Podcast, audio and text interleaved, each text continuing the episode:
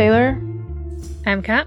and welcome once again, or possibly for the first time, hello, to Square Mile of Murder. Three lines. That's how long it took you to go off script. Hey, hey, hey, it's one of those days. Welcome. We have a couple of special episodes for you all this month. Um, this month, the month of March 2021, in case you're listening to this at some point in the future. So, we put out a, a post on social media a couple months ago asking for case suggestions, which we do from time to time. Um, uh, and one of our good friends from uh, university, mutual university together, uh, Melissa, asked if there had been any cases where a murder had been blamed on a ghost. So, curious ourselves, we went away and did a little bit of research on on that very topic. Now, we couldn't find any murder cases where a ghost had been blamed, because it's a bit like a prosecutor's version of the dog ate my homework, Yeah. isn't it? Yeah. It's kind of like we can't find out who did it, so we're going to blame a spectral presence that may or may not exist. but we have come up with a month's worth of cases which kind of flirt along the boundary of true crime and the supernatural. It's kind of like a half Halloween. We are starting with the Hammersmith Ghost, which is really interesting. Uh, so, a side note, most of these are going to be old cases. Actually, I think all of them are, because that's when the veil between the supernatural and true crime is at its thinnest. Uh, so, the Hammersmith Ghost is a story which began as an old fashioned haunting, but eventually turned into an actual murder case, and with it generated a legal debate which would go on until the 1980s. Yes, the 1980s. So 180 years of legal debate generated from this case. So let's get into it. Uh, in November 1803, a number of residents in Hammersmith reported having seen a ghost in the streets at night. Uh, Hammersmith is now a district in West London, but back in 1803, Hammersmith was a village and was generally considered to be the border between London and the countryside. So, That just shows you how much London has grown in the last 200 years because Right. that's in like zone 1 yeah, or zone 2. it's like really close in there. It's the city centre. I was kind of like amazed by central. London. Yeah, it's like holy shit. Okay, then that's the suburbs. Um.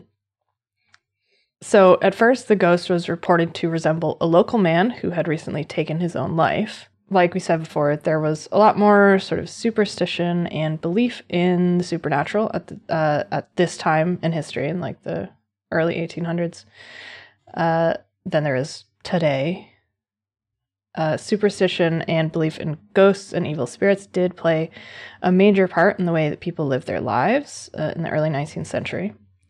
But to start with, people just kind of ignored these ghost sightings or ghost reports. Uh, it, or at most, like the most that it would affect their lives was they would just try to avoid being out at night in the areas where the ghost had reportedly been seen.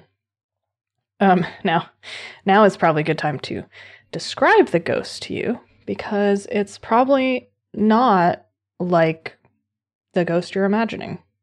So, accounts do vary, but the most common description of the ghost popping up around Hammersmith is. Here we go. Y'all ready for this? Dun dun dun dun dun dun dun dun dun dun dun. Isn't that that song? Y'all ready for this? It, that that was always used to advertise a um a, a roller rink when I was a kid in in Holyoke, Massachusetts. Interskate ninety one. Yeah. I know it from Bring It On. You know, the early Uh, 2000s yes. cheerleading film. Yeah. I don't care. I will die on that hill. That film is amazing. I, Bring It On is a, a seminal classic, and it should be treated as such. Yeah. Y'all ready for this? A very tall man dressed in a white sheet with glass eyes and bull horns.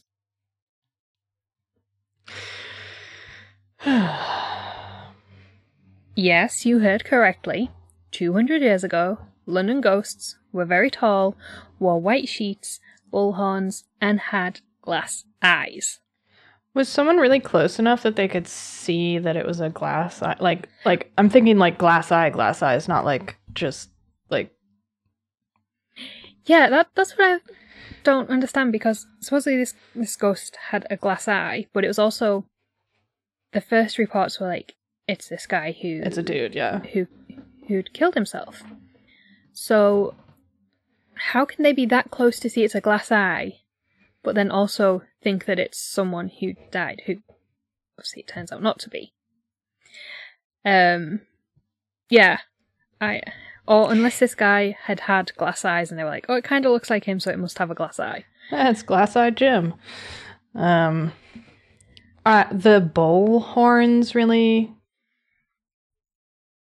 like everything else could kind of be like okay yeah i get like sort of like like eerie like iridescent eyes and sort of a white like floating figure but just with some fucking horns on its head Yeah. Um.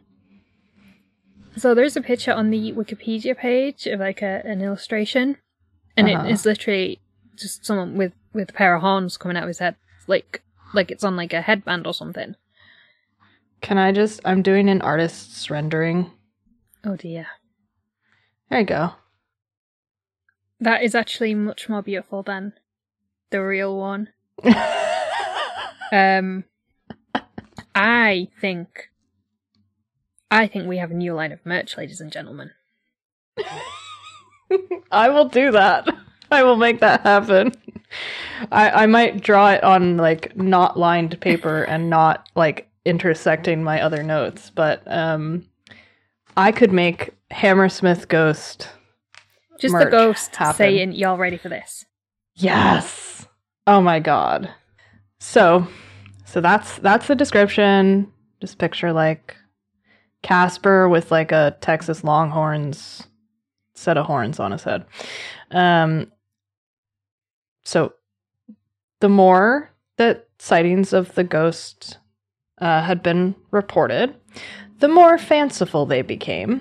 And uh, a couple of weeks after the first sighting, these encounters had developed from merely seeing the sheet wearing phantom uh, to people actually being attacked by said sheet wearing phantom. So, in late November 1803, there were reports of two encounters with the ghost circulating around Hammersmith, which gained significant attention. The first was uh, a young woman who was pregnant, and she had been walking near the Hammersmith churchyard one night where most of the sightings had taken place.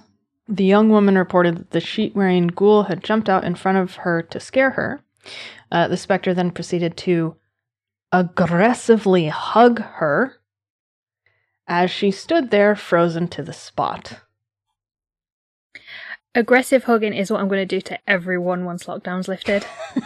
I'm just going to aggressively hug everyone. that's your new like extreme sport that you're gonna take up post lockdown. Squeeze the life out of everyone that I've missed for the last year. um so yes so this this poor young woman was aggressively hugged and then as quickly as the ghost had appeared it just vanished into the night uh, the young woman went into shock and a few days later she died and her death was attributed to the shock so that's a bummer I mean, if if a ghost just jumped out and aggressively hugged me, I don't know if I'd die. I'd probably punch it.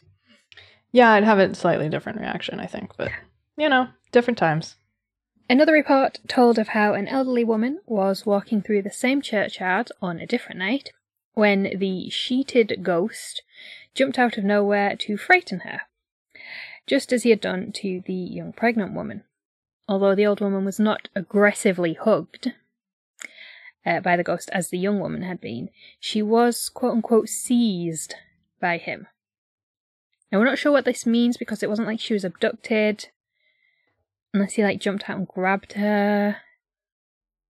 Yeah, or is it like a is it like a spiritual seizing, like a telekinetic seizing, or just like Yeah. another term for aggressively hugging? Maybe. We'll never know. Like the young woman, this older victim of the Hammersmith ghost also died a few days after the attack, and again, her death was chalked up to being from the shock she suffered at the hands of the ghost. Following this second death, attributed to shock from encountering a ghost, hysteria began to spread through the village of Hammersmith. Uh, residents began to avoid the churchyard and the streets around it once darkness fell. People wouldn't go out alone at night, and the ghost became kind of a like a bogeyman of Hammersmith, used by parents to keep their children in line. I mean, it would work for me. Shit. Yeah. Throughout the month of December 1803, more and more local residents reported encounters with this sheet wearing spirit. Uh, many locals had been scared by the ghost who had jumped out uh, at them and then disappeared. Another story that circulated around the area was about a coach driver who was traveling through Hammersmith late one night when the ghost jumped out and scared him. The coach driver was so scared that he abandoned his coach and passengers and ran off to escape from the ghost. I have thoughts. If you are a coach driver, which at this time obviously is a horse and carriage, hmm why would you abandon it? Like, just just make the horse run fast. Don't Yeah, abandon the horse and your passengers. I mean, you're Yeah. not gonna you're not gonna get any return business then, are you? no. Also, you're going to be known as like, The guy who was so scared he ran away from a ghost. yeah, like Bob the cowardly coach driver. Yeah, I don't know. I like.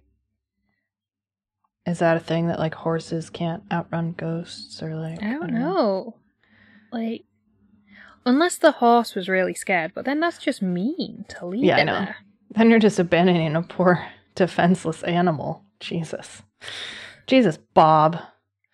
Um so one of the most well-known interactions with the Hammersmith ghost came on December 29th when a night watchman named William Girdler came into contact with the sheeted presence. So we spoke about this briefly in our very, very quick rundown of the Met Police in the last episode on Constance Kent.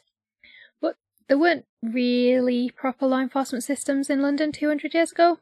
The Bow Street Runners existed, and they are sort of considered the first professional police force in the UK. But they weren't an organised police force in the way that we think of nowadays. The runners were eventually absorbed by the Met after it was established in 1829. Uh, at the time of the Hammersmith ghost sightings, there wasn't a professionally run law enforcement organisation covering the village of Hammersmith, as it wasn't part of the city at that time. So, in place of a police force, the village had night watchmen. Uh, so, you did also get parish constables, who Hmm. were another kind of early version of the police, but again, not how we think of them. hmm Uh, but the night watchmen seem to crop up the most in this story. And they weren't like police in the modern sense, but they did perform some duties consistent with law enforcement. Night watchman groups were organised by local government, national government, or by local communities, and according to our old friend Wikipedia, they typically performed the following duties public safety, fire watch, crime prevention, crime detection, and recovery of stolen goods. Seems fairly police-ish. Yeah, it's kind of it's it's an early version of of law enforcement, but it's not organized in the same way that we think Yeah. of police Today. forces being organized today. Yeah. William Girdler was in the Beaver Lane area of Hammersmith, which was a couple streets away from the churchyard where most of these sightings had been reported. Uh, and it was there in Beaver Lane that he spotted the ghost. Uh, Girdler, Beaver Beaver Lane. Beaver Lane. It's fine. Just gonna move right past that. um, Girdler shouted after the ghost and uh, started to chase it, but the ghost escaped after throwing off its shroud and running off into the night. So here, here, I- I just have a few questions. A, so it's, the sheet is removable. Interesting. Um, B, it ran. It didn't float. It didn't shimmer away. Yeah, it didn't just disappear Yeah, it, into the it, ether. it ran. Like after being shouted at. So this this ghost is actually like a quite a cowardly ghost. Yeah. Turns out. Anyway, just wanted to break that down a little bit. uh, news quickly spread, and with no law enforcement and the ghost managing to escape from uh, Girdler, the night watchman, panic spread throughout the community, leading to a group of men forming an armed posse to patrol the streets at night and capture the ghost. Nothing bad could happen here, right? Yeah, also, if it's really a ghost, why do you need guns? Yeah, solid question. human physical weapons? Need more like so, like a like a, a rocket launcher filled with like sage parcels. Yeah. I was That'd trying to be- think, I was thinking, what do you do for ghosts? Like, obviously, you got garlic for vampires and wolfsbane for for werewolves, and I was thinking, what is it for ghosts? Yeah, that's that's what you need. Sage. Sage bombs. Yes, sage bombs. There you go. Or like a cannon, sage cannon. I'm trying to. Th- it's like rocket launcher. They didn't have those in 1803. Uh, it's fine. Anyway, so yes, they've decided we're going with guns. One of these guys was 29 year old excise officer Francis Smith. Keep that name in mind. It will become important. Another report from the end of December came from a brewer's servant named Thomas Groom, who was walking through the churchyard with a friend about 9 pm one night. Groom testified that the ghost rose up from behind a tombstone and gripped him by the throat. Ooh. He said his friend turned around after hearing him scream, but the ghost, quote, gave me a twist round and I saw nothing. I gave a bit of a push, out with my fist, and felt something soft like a great coat. Hmm. So he saw nothing, but was able to punch the ghost, and it felt like a fit, like there was a physical coat it was Mm. wearing. Mm-hmm. Mm-hmm. There's So, it's, things aren't adding up here. Yeah. so this and the ghost has already been able to remove an actual physical shroud, so it could run away from Girdler. Yep. And I'm then- thinking we're not dealing with a ghost here. Y- Yeah, Just- it's getting a bit strange. Yeah. yeah. Stranger than just having a ghost. I, I love it. It's like I, I would be totally fine with oh yeah, it's just a ghost. But no, if it's if it's if it's a fake ghost, we got issues. the the newly formed Hammersmith Ghost Hunting Posse uh, began patrolling the village after nightfall, and uh, nothing happened. At first, for the first four days, nothing happened. But on the fifth day uh, of this new nightly patrol, tragedy struck. At 10:30 on the night of January 3rd, 1804, night watchman Girdler was patrolling the Beaver Lane area when he met 29-year-old excise officer Francis Smith, who had joined the armed posse uh, looking for the ghost. Smith was armed with a shotgun, and he told uh, Girdler that he was going to search the area for the ghost. And Girdler told him that he would join him on his hunt after he had called the hour at 11 p.m. and the two parted ways. So not only is he a night watchman, he's also like the town crier. Yeah, so that was part of their duties. They would call the hour, you know, Cool. 11 o'clock and all's crap. 11 o'clock and we still got a ghost infestation. I don't know why he's like uh, it's like a Jewish grandmother all of a sudden, but uh, he is. At 11 pm, a 23 year old, or 32 year old, sources vary. One might be, one is a typo, we just don't know which one. I think whoever was making these records was a lot like me, transposing all their numbers. Yeah. So, 23 or 32 year old Thomas Millwood left his parents' house on Black Lion Lane and set off on his walk home. So, Black Lion Lane is just across the main road from the Hammersmith churchyard where the majority of the ghost sightings and attacks had taken place.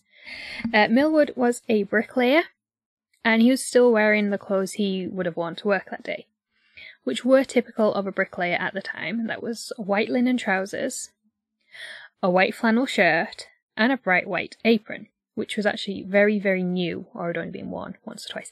Can you see where we're going with this? I, I, I, I can see. So moments after leaving his parents' home, Millwood, dressed all in white, all in white, crossed paths with armed ghost hunter Francis Smith on Black Lion Lane. Rutro. Um, according to Anne Millwood, Thomas's sister, who also lived with their parents, uh, immediately after waving her brother goodbye, she heard Smith shout, quote, Damn you, who are you, and what are you? Damn you, I'll shoot you. End quote. Uh, after which he shot Millwood in the jaw, killing him. Uh, near the end of Black Lion Lane is the Black Lion Pub, which is actually still a working pub today. There's even like a, a little plaque out front. You can actually see it on Google Street View because I looked to see that says that it happened. The, Cool. That the Hammersmith ghost incident happened. Well, there you go.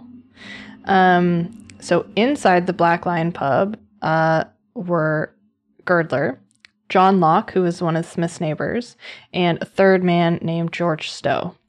After hearing the shot ring out, the trio left the pub and met Smith in the street, and Smith told them that he had shot the Hammersmith ghost.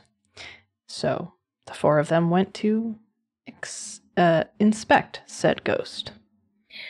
For fairness, some sources say that the three men just all happened to be in the street near the pub, not in the pub when they were supposed to be out on like ghost posse duty or night watchman duties. So They may or may not have been drinking on the job, we don't know. we don't know. Hard to say. I mean, it could be part of your duties to just call in the pub and check up. Yeah, see, see if there's any ghosts in there in the in the taps. Yeah. Yeah. Um so the foreman quickly realized that Smith had not captured a ghost, but in fact had actually murdered an innocent man. Um is not the the outcome they were looking for, I, I don't think No. Uh, generally not the one you're looking for. So they advised Smith to go home and hide. But before he could do that, a constable arrived and arrested him. Uh, we're not sure exactly who this constable was, like if he was a member of the Bow Street Runners or possibly a parish constable. Um, but whoever the hell he was, he arrested Smith and took him into custody. Uh, while this happened, Thomas Millwood's body was taken into the nearby Black Lion pub and was examined by a surgeon who uh, just happened to be drinking in the pub at the time. Very convenient. Yeah. So the body was taken straight to the pub where a surgeon was drinking. So this is just after 11 pm on January the 3rd, but wasn't actually examined until January the 6th. Interesting. Um, so it was finally examined by Dr. Flowers, uh, and he confirmed that Thomas had died as a result of, quote, a gunshot wound on the left side of the lower jaw with a small shot, one of which had penetrated the vertebrae of the neck and injured the spinal marrow. The coroner's jury returned a verdict of willful murder at the hands of Smith, and he was committed to Newgate Prison to await his trial. Uh, so yeah, Francis Smith's trial began a week later, but not before another development in the Hammersmith ghost story. Two days after Thomas Millwood was murdered, another Hammersmith man came forward and revealed himself to be the ghost. So, according to Crime Magazine, local shoe and boot maker John Graham had been dressing up as a ghost to scare his apprentices. Uh, now, he was doing this because his apprentices had been scaring his children with ghost stories, and Graham wanted to get back at them. He surrendered to the local magistrates, but they weren't really sure what action they could actually take against him because, after all, there's no law against like being a bit of a dick and dressing up as a ghost and scaring people. Um, so John Graham was granted bail while the magistrates consulted on what action they could take against him, uh, but there is no record of any charges being brought up against Graham. It also doesn't answer the question of like, so was he the one going around like aggressively, Aggressively hugging, hugging. people and scaring people, or was he just scaring sort of his apprentices, maybe the apprentices' friends. Yeah, like was he just like um capitalizing on this this sort of Yeah. zeitgeisty moment of ghosts or or was his story actually to cover up some sort of like creepy like costumed sexual assault kind of thing Well, there's no sort of re- like report of like this ghost, this goat, this ghost, um, like sexually assaulting anyone. so- well aggressively hugging it's like unwanted touching okay, yeah. that's what that is is that bad that my mind went there first Well, when you said said sexual assault, I, I went to like harassment i suppose i don't Yeah. know so, yeah, or maybe he was like going to like try and scare the apprentices, and other people saw him, and that's where Maybe. it kind of came. I don't know. I want to know what these, like the first two ladies actually saw that then made them die of shock. Yeah, That's I what suppose- I want to know. that then obviously fuels this like folklore around it because Yeah. they died. Yeah, exactly. I mean, death was very common. That's the thing. Like, they could have just been shocked that someone had shown some ankle and then just keeled over because of it. I mean, this is of the period where they had to put tablecloths on tables because men would be aroused by table legs. Obviously. So, you know, who knows what was shocking to people. Anything is possible. Yeah, so a week after Thomas Millwood's death, Francis Smith's trial for willful murder began. And although Smith admitted that he shot dead Millwood, he pled not guilty to murder. As there were no actual eyewitnesses to the shooting, the trial had to rely largely on Smith's own recounting of the event. And if you remember from last week, at this time in history, innocence and guilt were largely based on character and class. Yeah. Uh, there were three main witnesses uh, William Girdler, Anne Millwood, and John Locke. Girdler spoke of his agreement to meet Smith after calling the hour at 11 pm, and that following the shooting, Smith had complied with the constable who arrested him. Uh, John Locke said that he had known Smith for a long time, had always known him to be uh, an honest and good man. He also said that Smith had appeared genuinely distressed when he realised that he had shot an actual human being and not a ghost. Yeah. Anne Millwood's testimony was slightly more damning, though. Although she wasn't an eyewitness, she was a very close ear witness. Close enough to hear Smith shout at her brother, challenging him, and then shooting immediately afterwards without giving Thomas Millwood any time to react. And that's exactly what she told the court. Yeah. Thomas's mother-in-law, Phoebe Fulbrook, also gave evidence at the trial. She spoke about how the night of the shooting was not the first time that someone had mistaken Thomas for the ghost. She said that it was due to his uh, the white clothes that he wore for his job as a bricklayer. Uh, she also spoke of how after the first incident, she and her daughter had begged Thomas to wear his overcoat over his white work clothes because they were worried that the armed posse might mistake him for the ghost and attack him. Unfortunately, Thomas had not shared her concerns and didn't believe that he would come to any harm. Uh, this is partly because, as we've mentioned before, the ghost was reported to wear, you know, a shroud or a sheet and have bull horns, whereas Thomas was just a guy in all white clothing. And, you know, casual passerbys might be panicked, but surely the patrols and the night mo- watchmen wouldn't mistake just a guy in white clothes for this sort of evil spectral creature. Right? No. Of course they couldn't, really? Right. Oops. Uh, Francis Smith gave a short speech in his defense in which he finally admitted that he knew it was not a ghost he was dealing with, but that he was panicked when the man he challenged didn't immediately retreat. Although you have to give people like a second, Right? not be like retreat, bang. Yeah. Like you got to give him a minute to process. Yeah. But he claimed that because uh, Thomas didn't immediately retreat, he feared for his safety and shot him. So it's kind of claiming self defense in a way. That explanation didn't go down too well. Before the jury retired to consider a verdict, the judge, Lord Chief Baron Sir Archibald MacDonald, Damn, son, that's a name.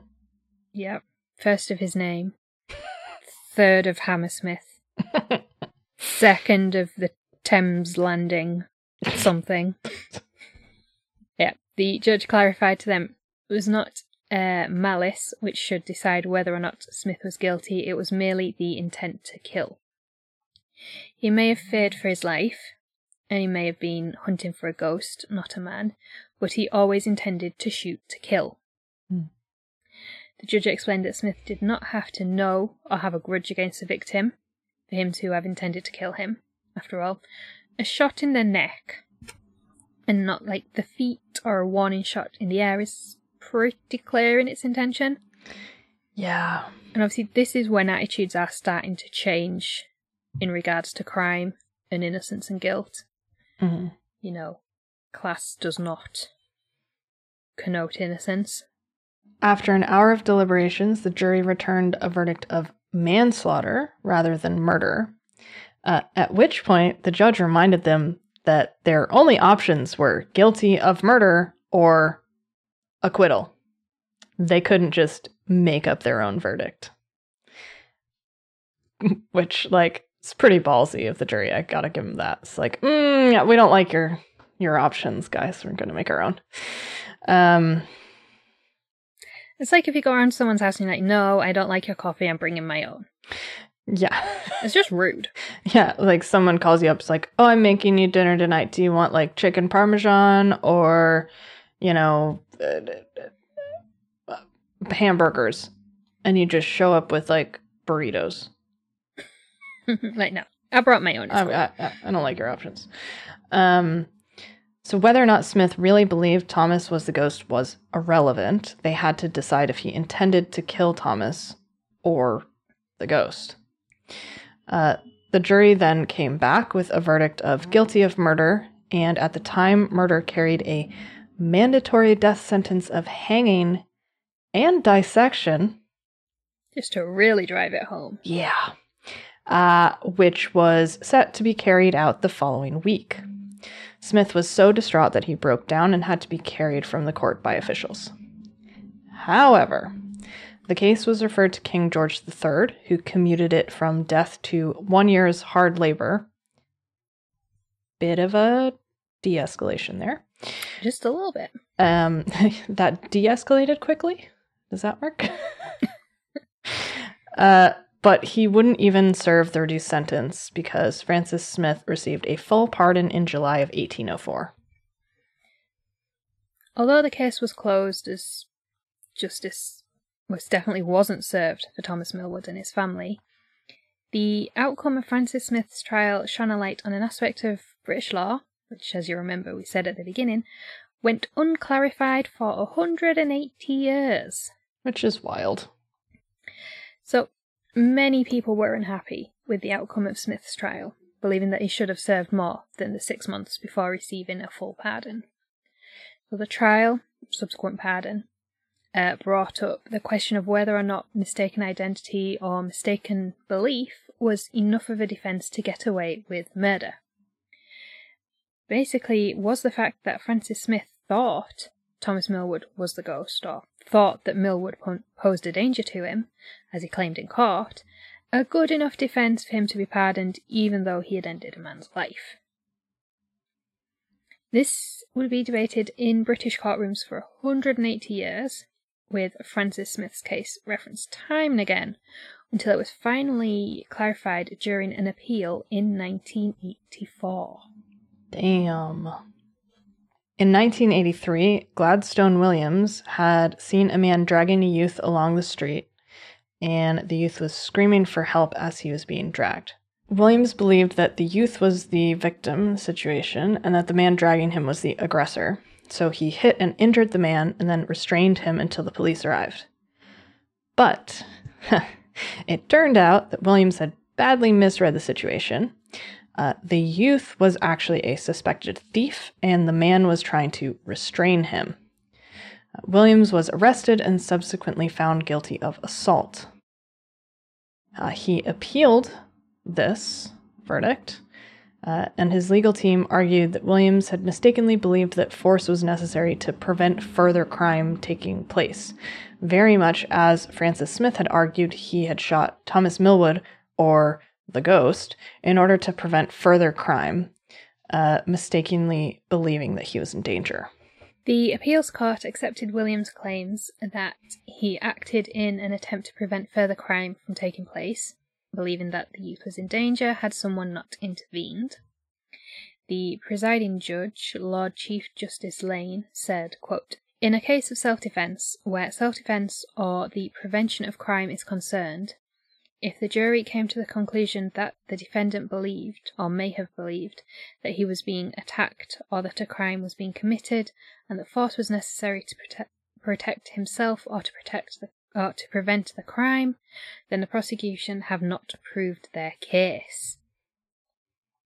Which is a very fancy way of saying basically, if you think you are acting in self defense You are. and the jury believe that, the prosecution haven't proved uh, intent to commit a crime, really, Yeah. have they? Yeah. Uh, Williams' conviction was quashed, and this decision was upheld by the Privy Council and was eventually written into English law as part of the Criminal Justice and Immigration Act of 2008. And that is the case of the Hammersmith ghost. Thoughts, Wow. feelings? It's just kind of amazing that so 2008 was written into English law. So Yeah. that's that's 204 years. yeah, that's over 200 years later, which is kind of amazing. Mhm. Um I'm also kind of amazed by the description of the ghost. Uh and It's it's like the most basic Halloween costume ever. with like a Viking hat on its head. Yeah. literally um which i now know my halloween costume for this year hammersmith ghost Yeah. but i think uh, like he knew he knew it was just a guy Yeah. and he shot him anyway which sucks Yeah, and that's that's the problem with vig- vigilantism, with people taking the law into their own hands, with even with like neighborhood watch.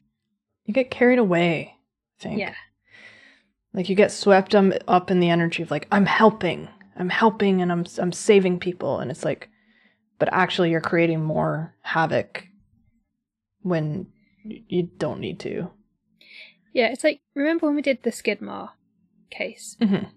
and that was a case where basically that guy, the police didn't do anything, the courts didn't do anything. yeah and he like so terrorized a whole town basically Him, him being murdered was literally the only option left. yeah Not that we condone murder, no obviously.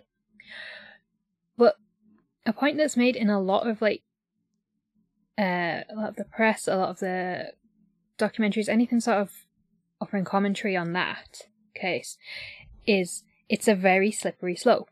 Mhm. Yes, this guy had to go. But if you start condoning that every time there's like a neighborly dispute or every time something goes wrong in the community, at what point do you stop? yeah it's a slippery slope to start down. And also, it's a fucking ghost. that's the thing like even if you believe in ghosts even if you think this ghost has been going around town like scaring people literally to death if it's a ghost you don't need your shotgun Yeah, that's the other thing. that's like, if it's yeah. a supernatural presence, how can you kill it with natural, quote unquote, like human?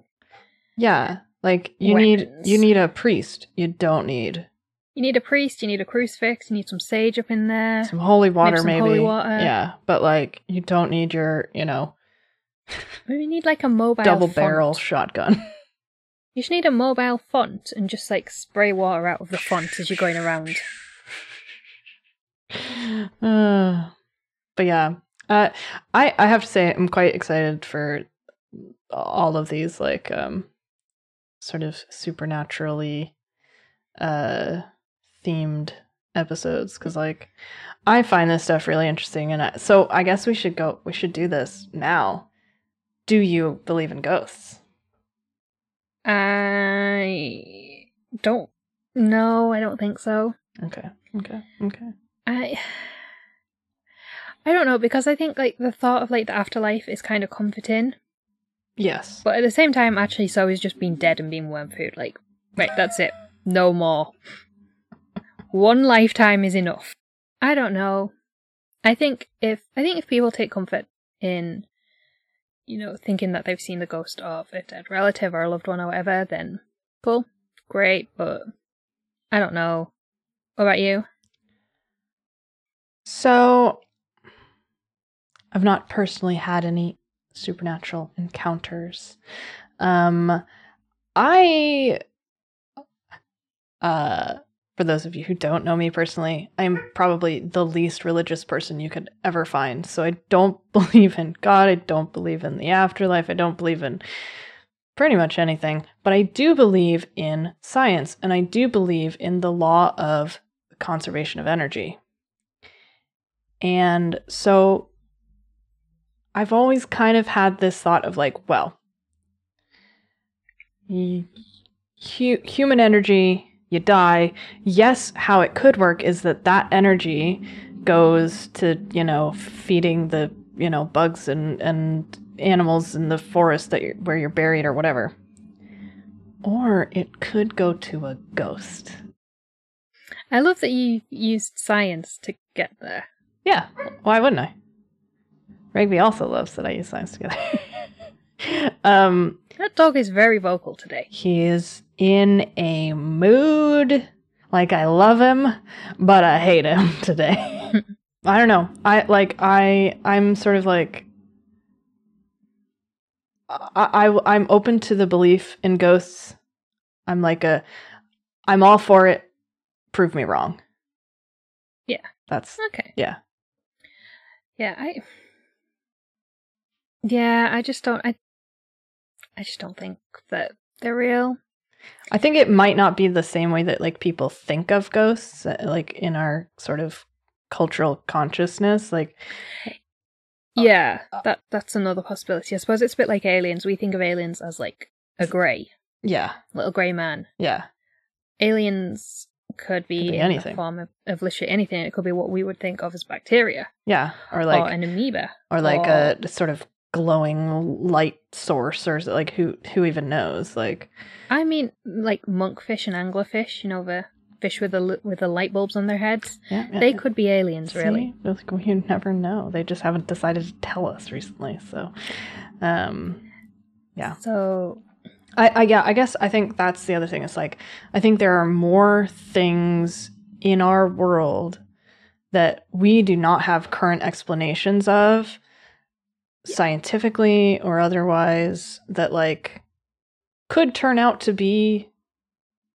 ghosts or aliens or d- demons. I don't know. That seems a bit much, but like you never know. Like uh, uh, you know, 100 years ago people thought all kinds of different shit about different shit. So like, yeah, humans aren't as smart as we like to think we are, no, we're we're really dumb. and it's like we have no idea. Like we know more about the surface of the moon than we know about the ocean floor. yeah, exactly. So There is so much shit in our own world that we don't know about, that we don't understand. So let's say ghosts could be completely different to what we think of them as. yeah, so the conclusion that we've come to today is the ocean is filled with ghosts, No, aliens. aliens, and ghosts. Okay. Ghost Yeah. ocean, alien ocean. Yeah. yeah. That's it. That's So- all we got. Uh, bioluminescent fish are aliens, and go watch Bring It On because it is a modern classic. yes. And uh, oh, oh god, I'll see if I can find a Interskate 91 commercial from like 1996 cuz like mm, mm, that was my jam. That was the hot place to go for birthday parties when I was a kid. With your rollerblades.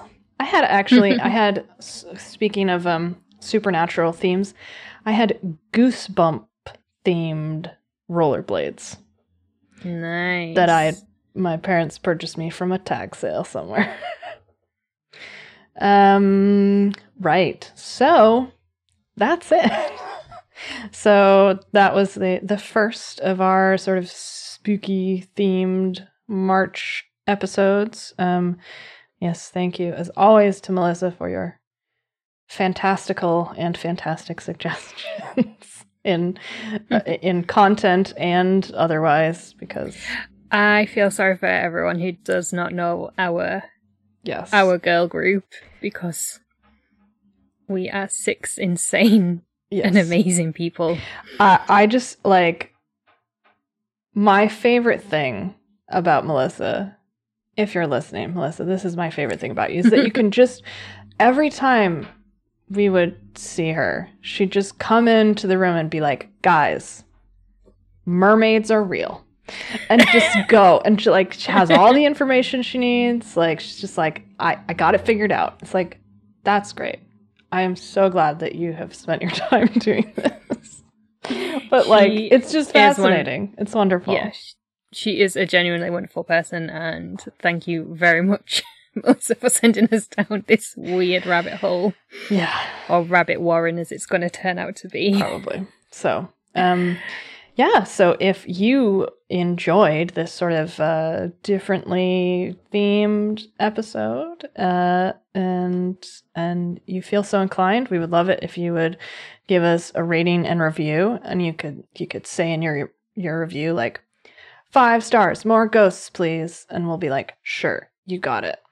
Or you know, you could say whatever you want, but um, it really helps us when you rate us and review us and when you subscribe to us on your podcast app of choice or like sometimes called like favoriting or like saving. You guys know what i'm talking about. Um or you could give us a review on facebook. Um that is also an option which we would also appreciate. And um if you would like to get sort of a monthly roundup update of what we uh, are doing each month because it's monthly um, you can sign up i'm getting a look uh, you can sign up to our newsletter which comes in your email not in the mail email newsletter and uh, yeah, it's environmentally friendly. Yes, we're paperless here. We're a paperless company. I don't, we're not a company. We're a we're a mess. Um, We're also not paperless. that's true. Uh, I have like 10 sets of post it notes all over my desk. literally taking notes as we speak. Um, yeah, sign up for our newsletter. The links in the in the show notes, and it, it's on our website, and you can find it in like our Instagram bio link. And go do it. Um, it's cool. Yeah, and uh, if you don't like the ghost theme, Tell us. come and suggest a new theme. Yeah. Tell us what you want to hear. yeah, seriously, tell us that. Personally, we love doing like all these old cases. They're so interesting. There's so much information now in the public domain because a lot of them have passed uh, copyright Yes. as well. So Yeah, or like files have been Information's, like- unsealed as well. yeah, information is like super conflicting and super confusing, but it's all there. Yeah. Like we have actually talked about just not doing cases that are uh like in our lifetime. younger than a certain age. So like let us know what you think. Yeah. Um, if you would like to go one step further, you can support the pod uh, by joining our Patreon. Pledges start from just £1 or $1 a month. You get all episodes a day early and ad free as well. Yeah. Um, $2 and up or £2 and up, you get a bonus episode, some exclusive merch that you can't buy anywhere, Mhm. and $5 or $10 or pounds up, you get even more bonus content. Yeah. Uh, so head over to patreon.com forward slash square mile of murder and check that out. Uh, we also have a merch shop, the link to which will be in the episode description on the website, social media, everywhere. Um, we have three designs, soon to be four, Yes, after this Wait, episode. because we had like a epiphany, like just mid It's gonna mid episode. gonna It's amazing how these things happen. But Taylor's getting old this month. Yeah. Just throwing that out there. So, because she's turning 30 next week, or this week, when this goes out. Yes, this Friday. Yeah. Two days. Or- So yeah, because yeah. Taylor's turning 30 in a couple of days. For the whole of March, we are offering 30% off everything in our merch shop. Just have to use the code OMG30 because she's about to have an existential crisis. Yep, that's how I feel in my soul. Um, yeah, and get 30% off everything in the shop. And Yes, when you get it's your my merch, birthday gift to you. Yeah, when you get your merch, take some pictures, upload it on social media, tag us. hmm We want to see. Yeah. Um. Yeah. Taylor's going to curl up into a ball now. As I've reminded Yes, her. indeedy. It is her birthday next week. She already knows what I'm getting her, so you know she's got that look Yes. to look forward to. I'm taking her to look at trains. Which is exciting. The world is back to normal. Yes, not not anytime soon. Which makes it sound like really exciting, but the museum is actually free. I'm just driving you there and taking you for lunch as well. I mean, any kind of museum, especially the free ones, are usually my favorite. So And we'll go. We'll go get out there. food. food is also my favorite, as it turns out. Yeah. Um. So yeah, Taylor's having mixed feelings about her birthday. We will be back on Friday for all five pound and up patrons, Yes. and for everyone else, we will see you next week. Thank Yep. you so much for listening. See you then. Bye. Bye.